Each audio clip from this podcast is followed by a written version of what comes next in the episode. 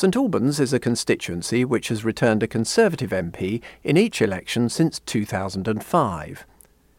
The constituency covers an area from the city of St Albans in the north to the borders of Radlett in the south, and from close to the A41 and Hemel Hempstead in the west to the borders of Hatfield in the east.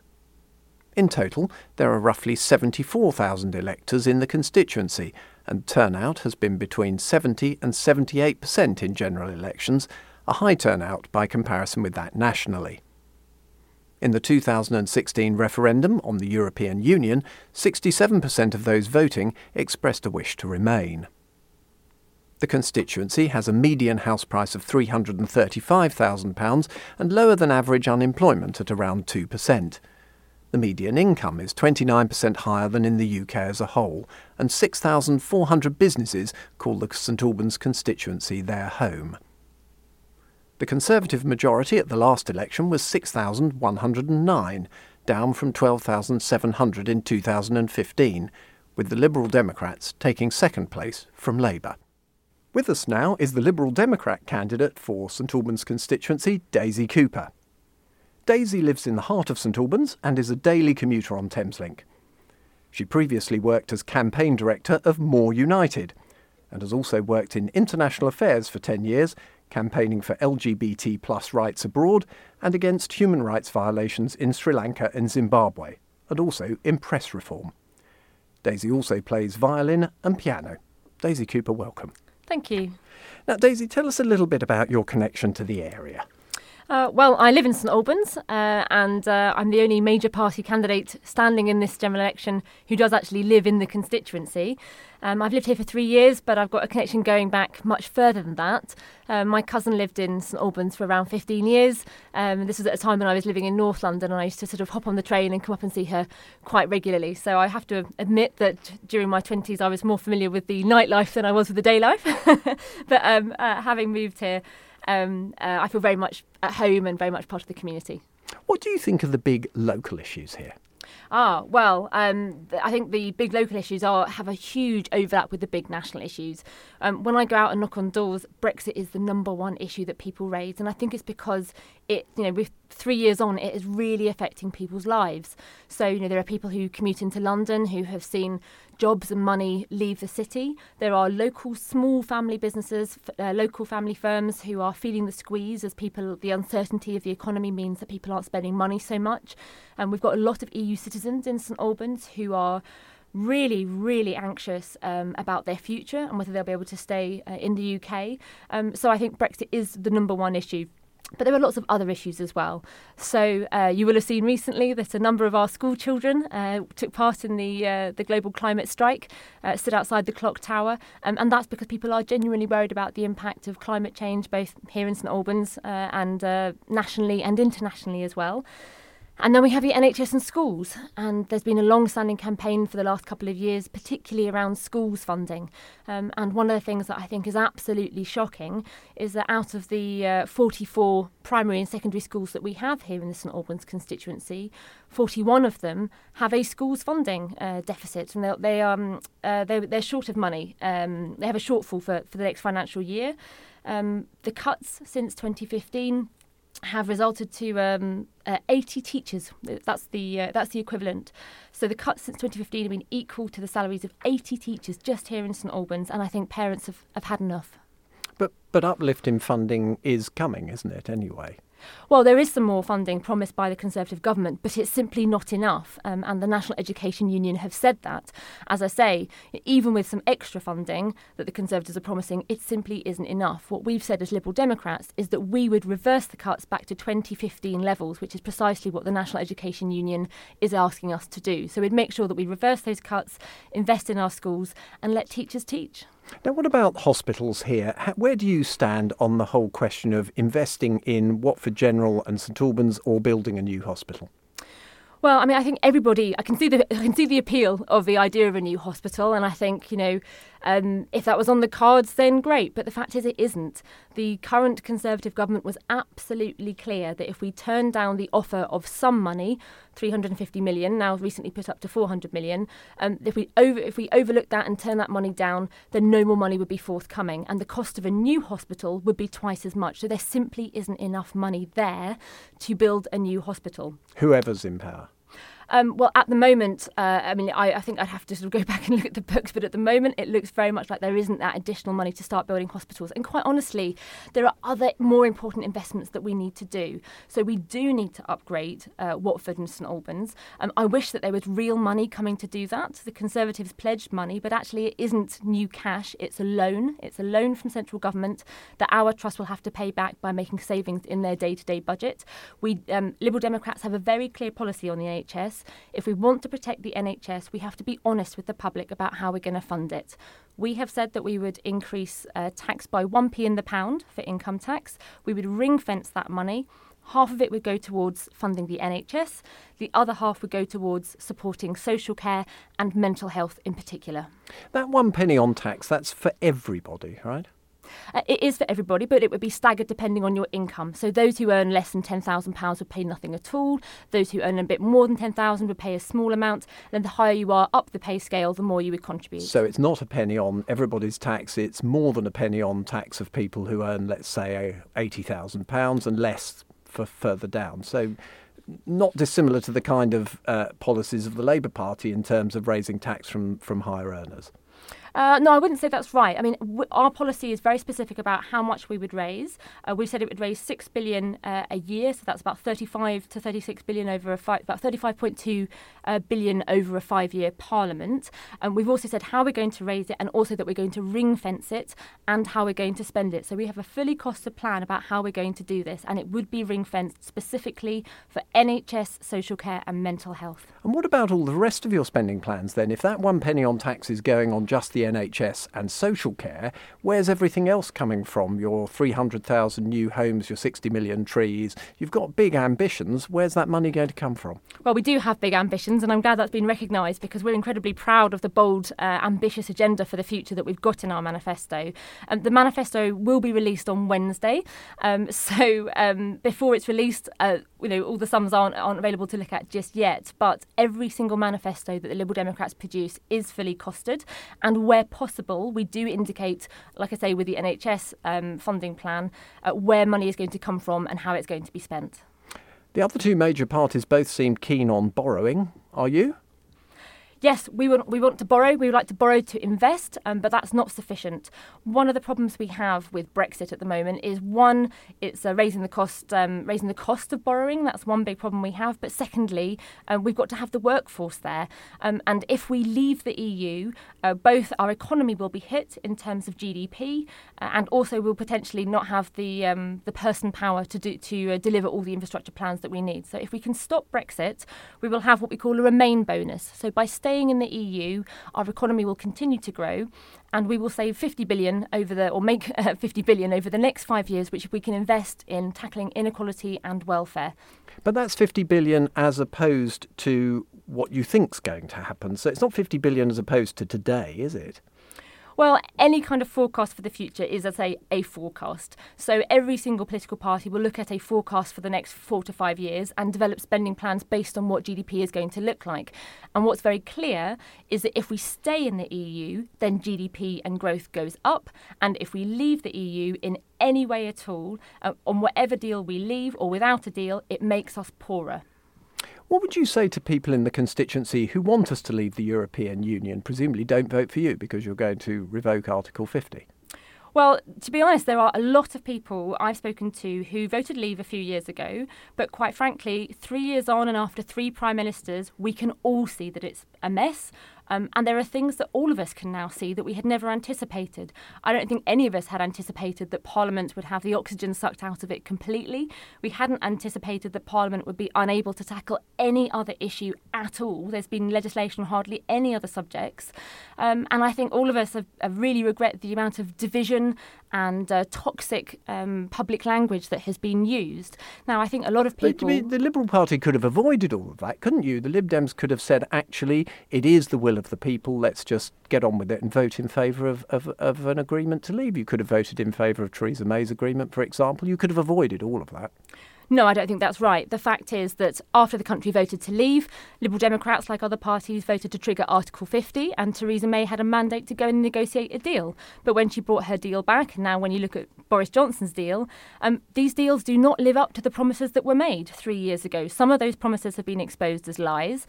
Other of the promises have been um, have been found out to be undeliverable. And I think it's absolutely right that the people have a say one way or another. Now we were leaders uh, in terms of calling for a people's people's vote. We said this started with the people, it should end with the people. Once there is a specific deal on the table, let people have a say on it. But we couldn't get enough support in Parliament. And now that we have a general election, we're very clear that we're Remainers. We think we're better off in the EU. And the only way to stop Brexit is to vote for the Liberal Democrats. With a majority Liberal Democrat, we would revoke Article 50 on day one. And in all other circumstances, we will continue our campaign to call for a people's vote. So there's nothing wrong with the European Union. Basically, it can carry on as it is. We don't need to worry about people's concerns about migration. We're fine with it, are we? That's not what we're saying. The EU is an amazing idea. It has brought peace to uh, our continent for you know, 40 years. Um, uh, sorry, longer than that. uh, it's brought peace to our continent uh, for decades. Um, it gives us the opportunity to live, to travel, to work, to, to love, to retire in 28 different countries. But are you fine the with it as it the is? The harmonisation I mean... that we've got to sell the benefits of this, the harmonisation of rules means that small businesses in the UK can export to 500 million people. The EU institutions have problems, but every institution has problems. The NHS has problems, but we're not going to throw it under the bus. But the way to fix an institution is to show leadership. It's to stay in the EU, it's to use our position as a leader, um, it's to shrug off this this national humiliation that has come with Brexit and it's position ourselves as leaders in the world. But you had your chance to sell the benefits of the European Union and people turned their back on it. The majority of people in this country didn't want us to stay in the European Union. Why, you know, why do you set out by representing less than half the people?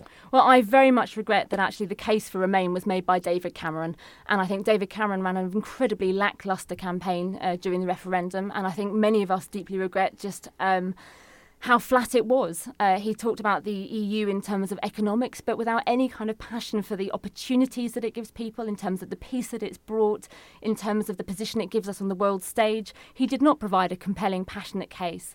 Um, we deeply, deeply regret that we didn't win that referendum, but we believe that we're better off in the EU. The government's own analysis shows that we're better off in the EU.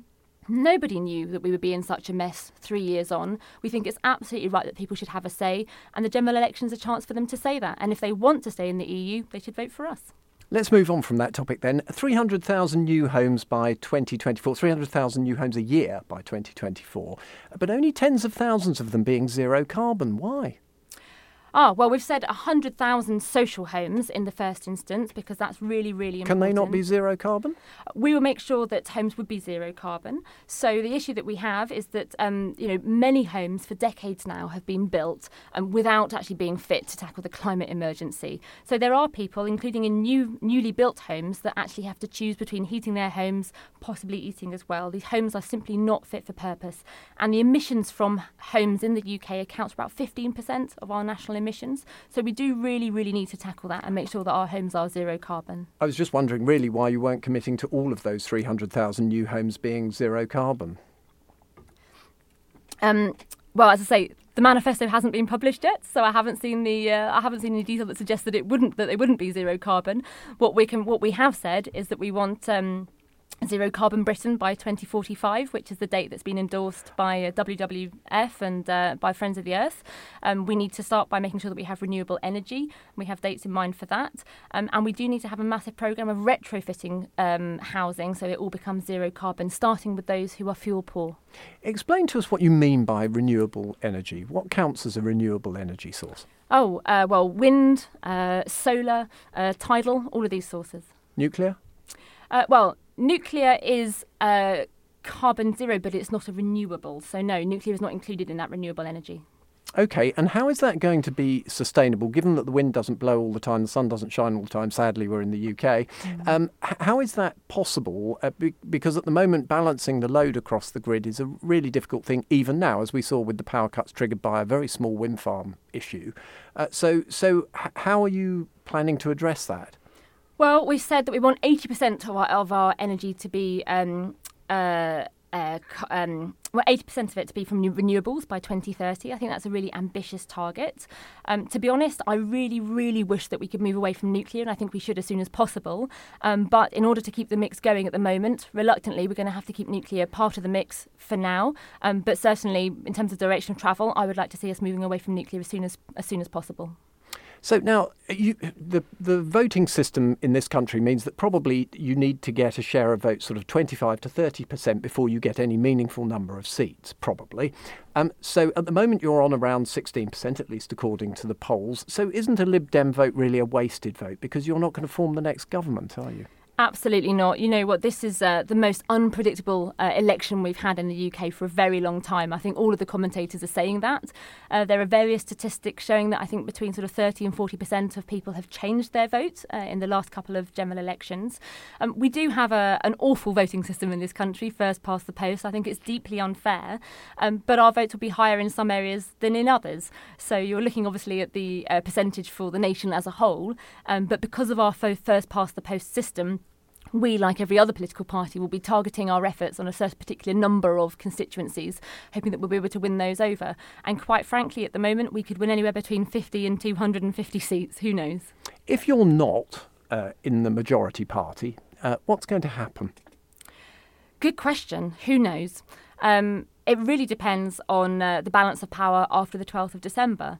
Uh, we've been absolutely clear that we would not go into, uh, if we don't become a majority Lib Dem government, then we're absolutely clear that we would not do a deal with a Johnson led Conservative Party or a Corbyn led Labour Party. Um, we think both men are figures of the past. They both support Brexit uh, and, in different ways, have been completely toxic and divisive in their own parties. Um, and we think the country deserves a better choice. So, we as Liberal Democrats have set out a brighter future. We've set out bold, ambitious plans for the future. And I imagine that if there is a hung parliament, perhaps, we're not wedded to this, but perhaps we'll see if there are other parties that want to form a minority government and perhaps we'll support them on a case by case basis. But as I say, we rule out working with a Johnson led Conservative Party and a Corbyn led Labour Party. And after that, our priority is to stop Brexit. So, uh, some people might think it was somewhat un- undemocratic to try and force out the leader of a, a major party if they held um, the largest number of seats but not an overall majority in order that you could work with someone. How would you respond to that? Well, it's the way that our parliamentary democracy works, and I suspect that if Boris Johnson and Jeremy Corbyn don't get a, a majority government, I imagine that their own MPs will probably kick them out first. Tell us why you think the Liberal Democrats and you are the right choice for the voters of St Albans. Well, we have open liberal values here in St Albans. I believe that St Albans is fundamentally a open liberal city. Um, we are internationalists as Liberal Democrats. We're internationalists. We're, we're environmentalists. We are pro-business. We're pro-social justice. Um, and I think what's happened over the last few years is that as people, as people have felt increasingly politically homeless from the traditional parties that they might have voted for, they're finding that they share our values and that we share theirs. And so we are having people move over to us, uh, learn more about our policies, and feel that they actually feel at home uh, with the Liberal Democrats. In addition to sharing our values, I think people do see in St Albans that we work incredibly hard for them in the community. You know, we recently became the largest party on the council. We now have a Liberal Democrat administration running the local district council. Um, and St Albans wanted to vote for more Liberal Democrat uh, councillors because they can see how hard we work. And I hope that as a parliamentary candidate, people have seen in the last two or three years just how hard I have worked on a whole range of different projects uh, across the constituency. Daisy Cooper, Liberal Democrat candidate for St Albans constituency, thank you for joining us. Thank you. Rebecca Lury is the Labour Party candidate for St Albans. Rebecca was born in Harrow and went to school in Hertfordshire before studying history and politics at the University of Nottingham. She's the current Deputy Leader and Cabinet Member for Culture, Leisure, Equalities and Communities in the London Borough of Southwark, where she has been a local councillor since November 2012. Rebecca, welcome. Thanks very much for having me, Nick. Rebecca, tell us a bit about your connection to the local area. Um, so, so I don't currently live in St Albans, but if I was elected to be the MP, the first thing I would do would be to move here. I know that the current MP uh, doesn't live in the constituency, and I think it's really, really important actually that local representatives live in the area in which they represent. How better are you meant to understand the problems that your constituents are facing, other than facing them and experiencing them yourself as well? Um, I stood here because uh, I, I was looking at seats where there needed to be a Labour MP, and I, I, looked at St Albans and thought, actually, the MP that you've got here at the moment is someone who isn't voting in the best interests of the people that live here. And actually, I think the Labour Party has a really compelling vision um, that would really benefit the people that do live here. What about the local issues? What do you think really matters to people here, and, and how would you like to address them if you became an MP? So I think there are a whole host of local issues that also play out on uh, on a national scale that um, affect people um, in St Albans. The one um, that's been raised with me the most actually is around the issue of the local hospitals and the lack of investment, um, particularly uh, in in all three hospital sites, um, kind of across the constituency and just outside. And I know that the government has offered some money, but not enough money to be able to build a new hospital, which they believe would solve the problem. Um, but equally, not enough money for us even to be able to put that into the local hospitals to uh, be able to bring them up to the standard that they should. And it's something that the Labour Party is really committed to, is investing you know, 26 billion pounds um, by 23, 24, um, which would mean that we can actually bring our NHS services back up to a standard that means you can access um, appointments without really long waiting times, um, and we can have a brilliant service that we should be able to have in a fully funded NHS. What about the hospitals here? So lots of different ideas, a new hospital centralising on mm-hmm. Watford, uh, closing St Albans, for example. How would you feel about uh, St Albans Hospital uh, being closed in order to invest in a, a new central hospital? So I think where we stand currently, there isn't enough money for us to be able to build a new centralised hospital, and I don't think that that's going to, to have the impact that the local community needs to be able to have a, a fully functioning NHS service. I think uh, where we are at the moment, the money is pro- probably best invested across the existing hospital sites to help bring them up to a standard that means that there are uh, shorter waiting times um, and that people are able to access the services that they need. Obviously, if there is a change of government and, and we are able to have more of an investment in the NHS, that might be the time to have a conversation about where best those services need to be. But we also need to think about the fact that people don't want to have to travel a long way to be able to access their health services. And there should be a real focus on prevention so that we're stopping people from ever needing to go to the hospital in the first place. And there's much more care in the community and local support services that mean people can access healthcare where they need it. So even though you're proposing proposing significant investment in the National Health Service, you're not really sure what you would go for here, whether you would go for um, a new hospital, investing in Watford, investing in all three? Well, so the, so the local party, I think, has been quite clear about where, where they want to be on this, um, and I, I think that what we should be doing is investing across all three sites. I think there isn't there isn't necessarily the case to say we should be having a centralised hospital that will solve the problem. At the moment, you've got three hospitals serving three different populations, and if there is the money that we can invest in those, then we can have a be- much better service that people can come to and access on their doorstep. So, apart from, from health, what else would you like to see happening here? Um, so I think there's a real issue around um, school cuts. So I know that uh, every single secondary school in St Albans and the majority of the primary schools have seen huge cuts in education since 2015, and you know we're looking at continued cuts of up to a million pounds across the constituency by 2020. And um, the Labour Party is obviously committed to completely reversing those school cuts, which will help ensure that there's uh, really good education across the whole of the constituency one of the reasons I joined the Labour Party was that I was lucky enough to be able to go to a good secondary school and onto a good university. And you know that was under the Labour government, and I've seen the real things that investment in education does for people in this country. And I think it's really important that we continue to invest in education going forward. So I'd want to make sure that we are continuing to invest in all of the schools um, across the constituency.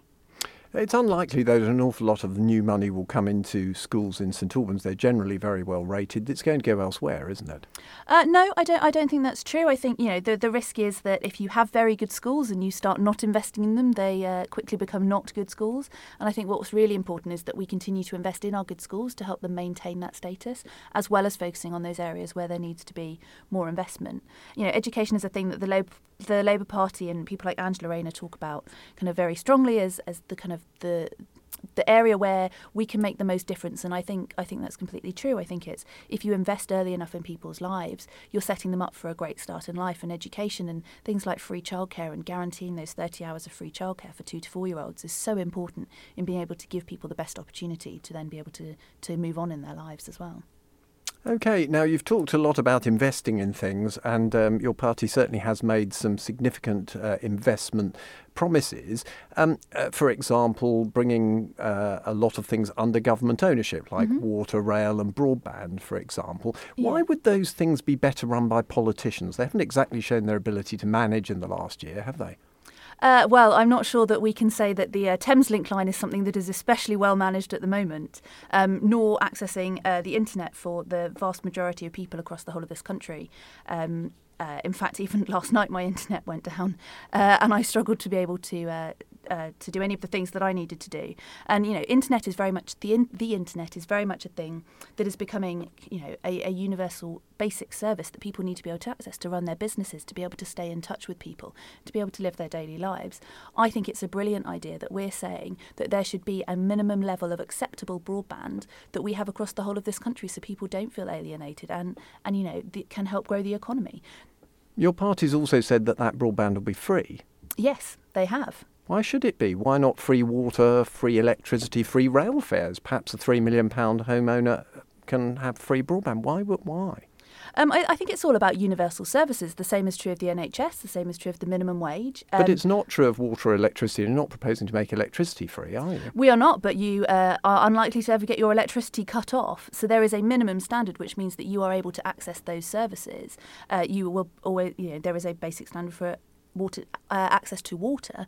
Um, it, at the same time, I think the internet is so important to our daily lives that actually there should be a minimum standard that means that that is what is an acceptable level of service that we should be providing to our residents. I'm sure in 10, 15, 20 years' time we'll have moved on to you know 6, 7, 8, 9G, and actually at that point people will, I'm sure, pay more to have an even better service. But at least we've set a minimum level, which is the acceptable level for people uh, to be able to live. Okay, and uh, all of this investment obviously has to be paid for. It how's, does it, how's it going to be paid for? Well, obviously, in the case of the broadband tax, that will be uh, funded through a tax on uh, the the kind of big big organisations like the Facebooks, Googles, and Amazons of the world. But equally, we're looking at increasing tax, and 95% of the country won't uh, face tax rises. It's it's those earning kind of eighty thousand and up. And even if you earn eighty thousand pounds, you're looking at six hundred pounds more a year. That's not a very significant contribution, but it will make a huge difference to the overall amount of money that we're able to spend in this country. How can we be sure that you're going to spend that money wisely? Well, I think that uh, there is always the opportunity for more elections and more opportunities for people to come back and to vote us back out of power if we were lucky enough to get in this time, if they don't think that we're doing a good job. But I think people will soon be able to see that it's making a difference to their daily lives, that they have an NHS that's functioning, that they have brilliant schools on their doorsteps, that we're taking uh, real action against climate change, um, and you know that they're able to access the services that they need because of a Labour government. Is it fair to say, let's move on to a subject that, yeah. that I'm sure you've heard a lot on the doorstep. Is it fair to say that really the Labour Party over the last six, nine months has been all over the place on Brexit? I think Brexit has been a really, you know, it, it is the defining issue um, at the moment. And I think it's been really hard for the Labour Party to bring together such different views um, and to say, actually, what's in the best interest of the country. And I think where we've got to now is a really brilliant way of bringing together the country and reuniting them. You know, on the one hand, you've got the Conservative Party who just want to take us out of the EU with a bad deal. On the other side, you've got the Lib Dems saying, well, we'll just revoke Article 50 and we'll pretend that, that none of this ever happened. I think the Labour Party Party are very much the party that's saying this is about democracy and this is about letting people have their say. Yes, we will go and we will renegotiate a deal and get the best deal that we can. But we will also then give you the option to remain in the EU if that's what, what you want. Um, and it's a fully democratic process that will be put back out as a final vote to the people. Why why are you handing this decision back to the, the people again? They they gave their decision in the referendum 2016. Why why are you doing this again? So yes, the the public did uh, give an indication of uh, what they wanted to happen, but actually at that time there was no idea of what the withdrawal agreement would look like and, and what a world outside of the EU for the UK would look like. Um, and actually, I think that we are now in a position to understand better what we are able to negotiate and where we will be able to uh, see ourselves uh, in alignment with Europe in the future. And that's the right time to go back out to the people and say, this is the deal that, that's actually on the table. Is this what you want? Or do you want the alternative to remain within the EU? And where do you personally stand? Um, would you prefer to see a negotiated remain, or would you prefer to see us abide by the results of the referendum in 2016? So I voted to remain uh, in the general election in 2016. I've been out on the People's Vote marches um, in London, and it's something that I feel um, is is very important that we stay as closely aligned to the EU as possible, if not remaining within it. But I also recognise that there's a huge need to reform the EU, and you know it's it's what started the the calls for a referendum in the first place was that actually we need to think and constantly review our relationship. Uh, you know, with the EU. And does that and include freedom of movement? Do you do you agree that there should be changes to freedom of movement, regardless of whether we're in or out? Uh, I think we need to constantly review what we're doing and making sure that we're working in the best interest of the people that, that live here. You know, it doesn't necessarily mean that freedom of movement at the moment isn't working for us. There are a huge number of UK citizens that benefit from freedom of movement into the EU, but we need to make sure that that relationship is working well for everybody involved. So, if it isn't, you would say you need the you need the scope to limit freedom of movement. Not necessarily to limit it. It might be that we want to increase it. it yes, but you might so want to limit it as well. I mean, you, you, want the freedom to do what, whatever you want to do with freedom of movement. I think we need to have the freedom to be able to reconsider what freedom of movement looks like and what works in the best interests of, of, of the UK residents. What would you say to people who think the Labour Party is in the control of a small number of members who support anti Semitic behaviour and Marxist ideologies? That's all been going around in the press. What would you say to a voter who's concerned about that? Um, I would say that I think the Labour Party has gone nowhere near far enough to tackle the problem of anti-Semitism in the world. why party. is that? Why is that? You're part of the Labour Party. Why? Why is that the case? Uh, I am part of the Labour Party. Uh, I'm proudly part of the Labour Party, but um, I myself have tried to experience the complaints process of the Labour Party, and I think that there is a lot more that needs to be done um, to improve that system so that complaints are taken seriously and so that but doesn't that come down to with. doesn't that come down to leadership? I mean, the leader the leaders of your party could change all of that, but they absolutely haven't. Uh, there have been some efforts, but as I said at the, at the, beginning, I don't think that we have done anywhere near enough to tackle those problems, um, and I think we should be taking a much more robust approach to. Uh, forcing members out of the party who hold those views and having a no tolerance approach to letting them back in or being affiliated in, in any way with the Labour Party going forwards. And what about the idea that, that, that the Labour Party is now controlled by a small number of people who, who follow kind of ideologies of, of Karl Marx? So I, I, don't think that's true. I think the, the Labour Party is a very broad church, but uh, equally it's also got a huge membership and a, a, huge amount of people who help to make those decisions. You know, we're the party that, that goes to our conference every year, and it's the members who vote for what our policy should be on the on the floor of conference. And therefore, we can't say that everything is controlled by a very small group of individuals. It's those members who are out on the doorsteps day in day out, regardless of whether there is an election, who are really making the difference. Okay, and, and in terms of calling this general election, it seemed like for ages the Labour Party was actually against having one. Then, when the SNP and Lib Dems decided they were in favour of having one, suddenly the Labour Party was in favour. Is that really showing leadership? Uh, I, I, think that's not necessarily uh, quite what was going on. We wanted to make sure that no deal was off the table. You know, we all know that we can't trust Boris Johnson as our Prime Minister, and what we were most scared of happening was that we would enter uh, into a general election and he would set the date for after the 31st of October, leaving us to crash out of the EU without a deal and then calling an election uh, rather than letting us have a say now, beforehand, um, and being able to have a serious conversation about what that future relationship with Europe should look like.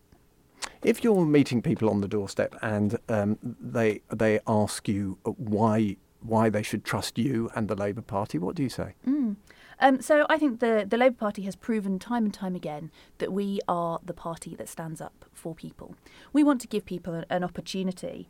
Um, so I've been elected, as, as you said at the beginning of your comments, uh, for seven years, and I've seen the real difference that it makes having the Labour Party in power to local people. Um, and, you know, I have. But this is a very different Labour Party than the one that was last in power under Tony Blair or Gordon Brown. It's totally different, isn't it? I think you could probably say that about uh, this Conservative Party yes, compared it, to some uh, previous pro- ones probably as well. you, um, probably you could, but I don't think you can draw the parallel between a potential Labour government that's going to be elected now and a Mm-hmm. previous one and say that that's a good reason, can you? No, and, and that's that's not really what I'm doing because I'm I'm elected now for the Labour Party, so I am very much part of the Labour Party in its in its current form. Um, but I think that we've come up with, and, and I you know what's been trailed so far in the manifesto looks really exciting, and I'm I'm really hopeful that we're putting out a message about real change, um, and that this is an opportunity for people to to have a proper end to austerity, to have investment back into this country, and to make a real difference to people's lives. Okay, so tell us just in conclusion, Mm. why are you the right choice for the people of St Albans and the Labour Party is the right choice for them too? So I think that St Albans deserves a Labour MP who's going to stand up for your views and represent you in Westminster. I don't think that that's what you currently have, and I think that there is much more that can be done. The Labour Party wants to put money back into hospitals, it wants to put money back into schools, it wants to seriously challenge the, the housing crisis that we have in this country. We, we uh, have a, a Green New Deal that we want to put on the table to help uh, with the climate crisis. Um, and we want to make this country uh, somewhere that, that people can thrive. Um, I've got the experience of having been elected for uh, seven years, yes, down in London, but I will happily bring that experience up here and help to represent the views of the people in St Albans. Rebecca, thank you very much. Thank you. Joining us now is the Conservative candidate for St Albans constituency, Anne Main. Anne was first elected to Parliament in 2005 and re elected at the 2010 general election with an increased majority. Anne has served on three cross party select committees, chairs four cross party groups, including the APPG for the prevention of plastic waste, and chairs committees of the House as a member of the Speaker's panel. Born in 1957 in Cardiff, Anne graduated with an honours degree in English from Swansea University. After gaining a postgraduate certificate in education, Anne moved into the London area where she taught English and drama at an inner London comprehensive. In 1978, Anne and Stephen married and three children followed. Stephen sadly died of cancer aged 34. In 1995, Anne married Andrew, an IT director, and she has since had a fourth child, a son named Alexander. Anne Main, welcome. Morning. Uh, so tell us a bit about the constituency and your connection to the area. Uh, the constituency goes from junction 20, which some people don't realise, all the way up to junction 22. So I encompass villages as much as the city of centre itself. And there's a broad range of issues that affect St Albans. Particularly, what's affecting St Albans is business rates, and I'm pleased that Andrea Leadsom's announced something on that this week. But uh, also the ability to get on the housing ladder. We are the 20, in the top 20 most expensive cities to live in, and you need 13 times the national wage to be able to afford a mortgage here. So it's really unaffordable for young people. So we do need to develop more housing, and we need to develop them in a sustainable and sympathetic manner. So people getting on the housing ladder is becoming increasingly pressing. It is no good just having a city made up of people who have very expensive, well paid jobs in London if we can't get young people and blue collar workers living here. So, in areas that are struggling to um, find homes, I think we've got to look sustainably at, at sites such as the uh, Radlett Rail Freight site, as the proposition goes. That would be a dreadful site. That's a campaign I've been running since 2008, and I do think it's time that this planning application was rescinded. It's a huge site that will be blighted by traffic um, coming in and out on the roads. There's no motorway access. Residents will be unfortunately seeing a 24 7 operation going there, which will mean that there'll be interference to uh, the train pathing services and to de- indeed potentially our commuters. Schools are a big issue in St Albans. The reason many people come out from London to live here is we have great schools, but they have been struggling with money. And um, I uh, brought in with the Fairer Funding campaign to the need for more funding for our schools. And I regularly meet with the head teachers. And I'm pleased to say that not only has there been an uplift in schools nationally, but St Albans will be having some of the bigger uplifts in their um, in their funding, which is great. Why is it that your government hasn't funded St Albans schools enough? It's not a case of not funding St Albans schools enough. There is actually a Barnet and funding formula which makes it, if you are in a high value property area and you have relatively good health outcomes overall, these are the way that funding formulas are calculated. And it does mean, therefore, in areas like St Albans, where people are, not everyone, I accept it's not everyone, are relatively affluent with high house prices and good, um, and, and good education qualifications, that quite often we do very badly. Now, that masks the fact that in areas um, of St Albans, we have multiple indices of deprivation. So in Fleetville, which is just down the road from this studio, we have areas where there have been real struggles for certain communities to get access to services. So, so I'm pleased that that funding formula has been addressed. That so has been making the difference. Okay, so the formula has been addressed yeah. now, but it took a long time. Why did it take so long?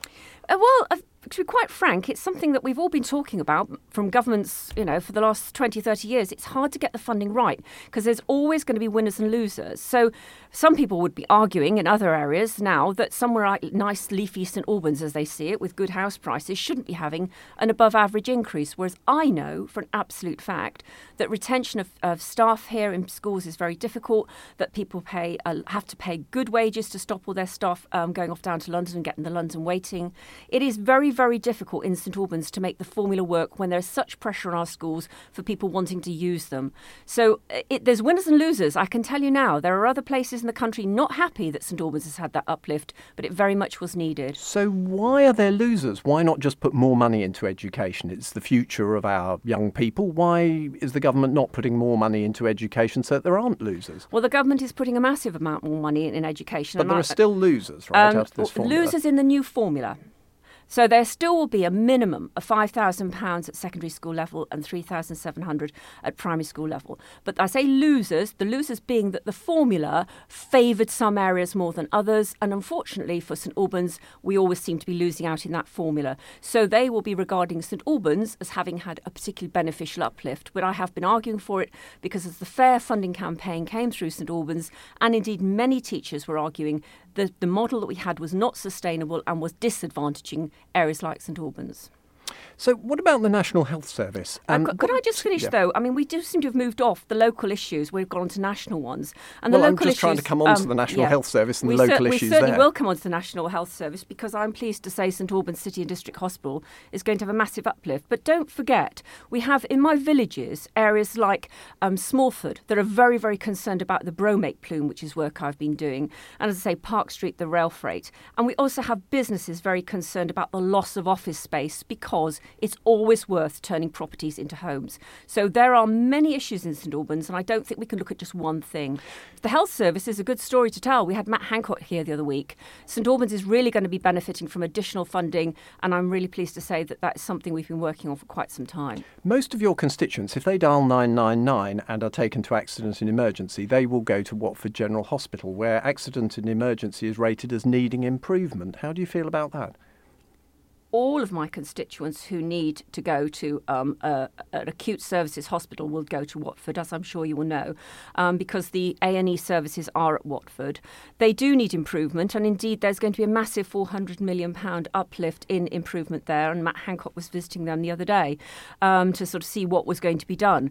It is difficult because the model we have for hospitals now means that we cannot have acute services dotted all around in small facilities. They are going to be in the much bigger facilities and they have got to serve several hundred thousand people, not just a local area. So there will have to be one big hub hospital and all of the modelling, I'm not saying I necessarily agree with the way the modelling is because people in St Albans would like the A&E to be here.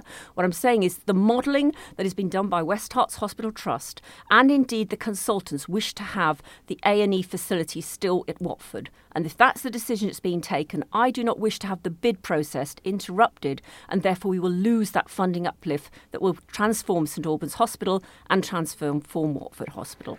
And you're not in favour of a new hospital for the area, which has been talked about a number of occasions but never funded. You're not in favour of that? Um, that's not the way to put it. I'm not in favour of it. I have to look and have been involved in every single. So you are in favour of it. Can I finish this okay. point? I'm not saying I'm not in favour. If someone wants to give me a brand new hospital, I'd love it. But the reality is, every single consultation and remodelling that's been looked at, that they say the funding does not stack up. Now, a bid process had to go in, and the bid process has gone in for a refurbishment and uplift of the hospitals. If we were to be looking at a new model, we're going to be kicking the can down the road several years. The hospital at the moment is not ideal, but will be hopefully state of the art when it's been refurbished.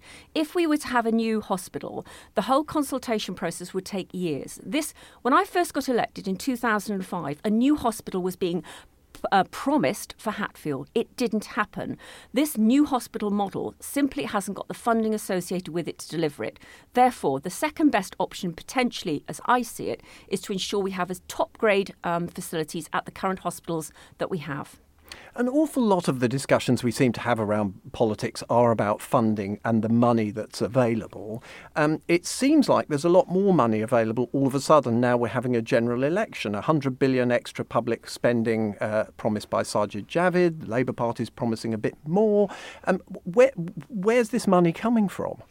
Well, for those of us who've um, been elected for quite some time, um, we will remember that the Labour Party and, and indeed their ministers, when they left office in 2010, left a note saying all the money's gone, and that is an absolute fact. The reality is, is this this government, um, under David Cameron and indeed under Theresa May and now Boris Johnson, has been paying down and increase uh, paying down some of the debt that we've had and increasing the productivity of our country. 1,000 new jobs have been delivered every day since 2010. More people in work, more people contributing, and therefore this this fiscal prudence that has gone on means that now we have a time to start putting money where it is needed. No one's disputing it's needed, but unfortunately, when the economy is broke and someone has spent all the money, there is absolutely no way that investment could have come forward. Now we're looking forward, hopefully, to being able to ease off on the austerity and actually look forward to investment. And I'm pleased that that has been delivered as a result of Conservative government. So you'd agree with the Labour Party that, that we can borrow money and we can invest more?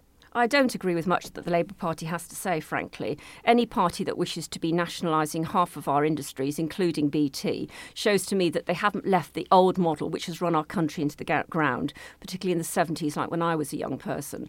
I have to say, there's very little I agree with the Labour Party on. What I think we do all agree is we need top class services, including top class hospitals, top class schools. And I think the only way to do that is by having someone who can actually manage the economy and deliver jobs and prosperity across the country. And you're planning to reduce taxes, so the money is not coming from tax, is that right? Uh, the models always show actually that if the tax burden is gauged to be just right rather than punitive, actually what happens is more money comes in. So the taxes that are being done, and I'm sure you will realise if you've looked at this, is actually now we've lifted people out of paying income tax. It took a Conservative government to actually mean that people earning a modest £12,500 didn't actually have to pay tax. Um, the taxes now are going to be directed in such a way to promote business, promote and stimulate the high street, and ensure that we keep a model where people are paying their fair amount of taxes without actually um, ruining the cash cow that's generated uh, affluence for this country. Let's come on to the environment and the climate emergency. The local councils declared a climate emergency. Do you agree there is one? I think certainly is. And I think one of the emergencies is, is that we all of us have got addicted to live, living in a very unsustainable manner. Um, and we are going to have to make some tough choices. I chair the All Party Parliamentary Group for the Prevention of Plastic Waste. And I also chair the All Party Parliamentary Group for Sustainable Textiles. Every time we wash our clothes, small amounts of plastic are going into the environment, are going into our watercourses, or indeed even going into our soil and we are ingesting large amounts of plastic. We are having to think about what we do. Now, I've been working with local companies, including looking at Tesco's and behind the scenes, seeing what, what products can be brought into play and how much packaging can be reduced. But when we look at where plastic is, we have plastic carpets, we have plastic clothing by um, having fleece clothing and, and, and, anything with the word poly in it is particularly bad. And as a result, we've all got addicted to plastic in a way that has just been an explosion. So we're going to have to look at lifestyle choices and we're going to have to look at the way we are prepared to make sacrifices to ensure that we have got um, control over trying to bring back a balance to our environment. Isn't it really true, though, that we have to go further than that? Um, plastics is, is one issue, but in fact, don't we have to stop being such a consumerist society if we're actually going to stop consuming the Earth's resources at an unsustainable rate? Isn't that the case? I think you're absolutely right. And um, all of us will be going probably into an absolute orgy of buying things for Christmas. And we do have to think about the amount of clothes that end up in landfill as a result of what, uh, one use wearing um, or, or, things that d- are shoddily made or don't last very long. The amount of food waste that we've got also going into landfill, a lot of it. We have air quality management areas in St Albans. There are nine in Hertfordshire and three in St Albans, one being the Peahen Junction. We have over abstraction of our rivers. Um, there are a huge number of things that we can look at. And we've got to start making lifestyle choices and lifestyle changes. So, for example, the expansion that is supposed to be for Luton Airport, up to 33 million passengers, all of which will be um, polluting the atmosphere by having noisier planes going over us.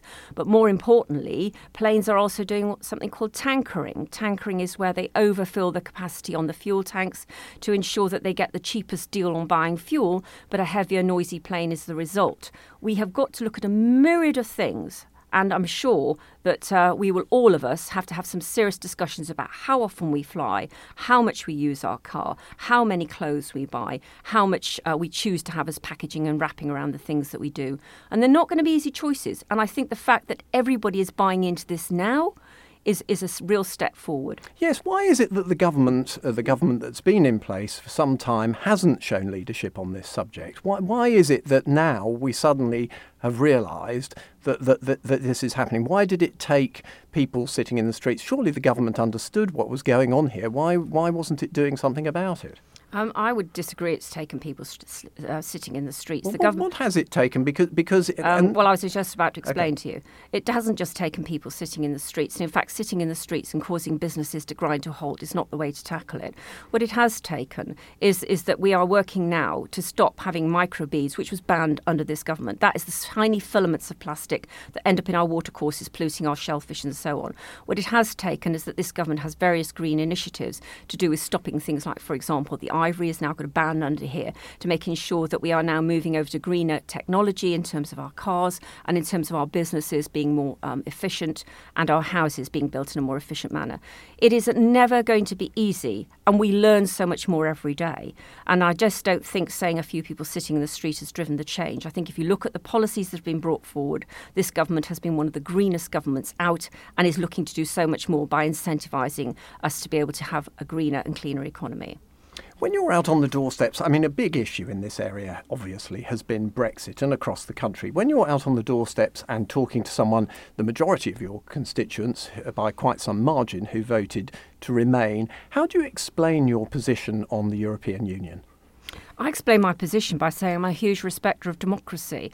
Uh, when we were uh, all of us looking to make our choice about whether we leave or remain, I indeed was standing in the centre of St Albans with Conservatives for Remain and Conservatives for Leave. I happened to vote Leave, and I was one of uh, 17.4 million people who did, and I respect the fact that other people didn't. But we were given a binary once in a lifetime choice. And for many people, uh, the fact that this has now been turned into a political football where you are now have to uh, pick a particular party as being one of Leave or Remain, and you are seeking to overturn, revoke, deny, cancel a vote where the biggest participatory um, uh, vote was ever happened, I think is, is really worrying for the future of our democracy. We gave the public a choice. And the government must deliver on that choice in the best way possible with a deal. And I believe the only way to do that is with a Conservative government. I know people take it as an issue in St Albans that I declared how I voted. But what I do declare is the fact that not one party, not one party, said that they would cancel the vote. That is not democratic. And indeed, the country, where other parts voted huge amounts to leave, will, will find it absolutely outrageous that we do not deliver when we uh, on on the decision. I not once before um, we had the vote was ever campaigning one way or another, but given the choice, I made my choice clear and I told people how I voted. I think now to say that people are going to change their their stance and revoke when nobody ever said that. Not once did I hear that in a political campaign. I think it's really damaging for democracy. So I support democracy, and if the vote had gone the other way, I would have respected that vote and gone back to the position I had, which was having my particular views, but I didn't do anything about them. Now we have turmoil being caused by people who wish to suddenly decide to overturn what 33 million people were encouraged to do why bother coming out to vote if people actually then turn around and tell you, do you know what, we're just going to cancel it? When's it more important to pursue what you think is right and what the country as a whole marginally thinks is right, uh, rather than your own constituents' wishes? That's not what you always do, is it? Why, when does that happen? I think um, probably I, I, don't wish to sound as if I'm being disrespectful by, say, by saying it was a countrywide vote. At no point were anyone ever asked to support what their constituency um, decided and say, well, that is the way from now on you will vote. But if that had been the case, if that had been the case, then overwhelmingly the number of members of parliament who would have been obliged to vote to leave would have been significantly increased. Instead of what we had was the number of members of parliament who were actually trying to bring about remain. So we had a mismatch between what MPs themselves wished to do and what their constituency added up to. So I have always put St Albans first, but this was a national decision, and my honour to commit to giving uh, you know, the result that this national decision made is, I believe, paramount. If the decision had been to remain, I would have not have agitated to try and have a different result. I would have supported that. And I just feel that we need to look very closely ourselves. People are trying to uh, manipulate voters' thinking that they can have just a cancellation of this if another government is elected and if another government decides to go forward with some sort of alternative, it will probably be a Labour government. And it will be a Labour government that then will go back and renegotiate a deal, a deal that they have no intention of carrying out, a deal that they will then put to the British people with Remain as an option. For those people that were only ever asked for Remain or to leave, suddenly we have a very, very in, uh, unsatisfactory leave option and remain option. And I think that that is not fair or right when you have not honoured the first referendum.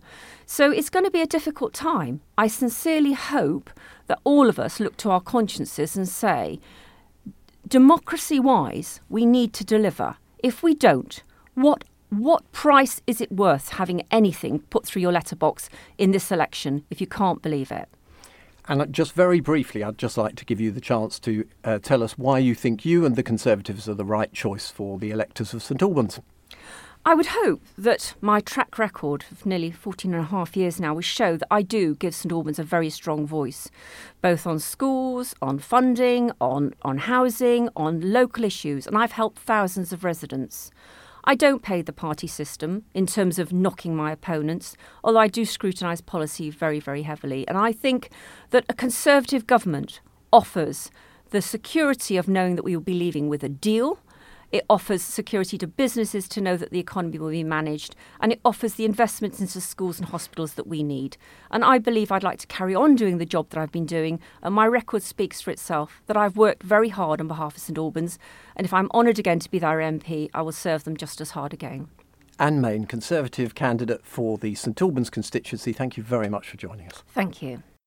Also standing in the St Albans constituency are Simon Jonathan Grover, the Green Party, and Jules Anthony Sherrington,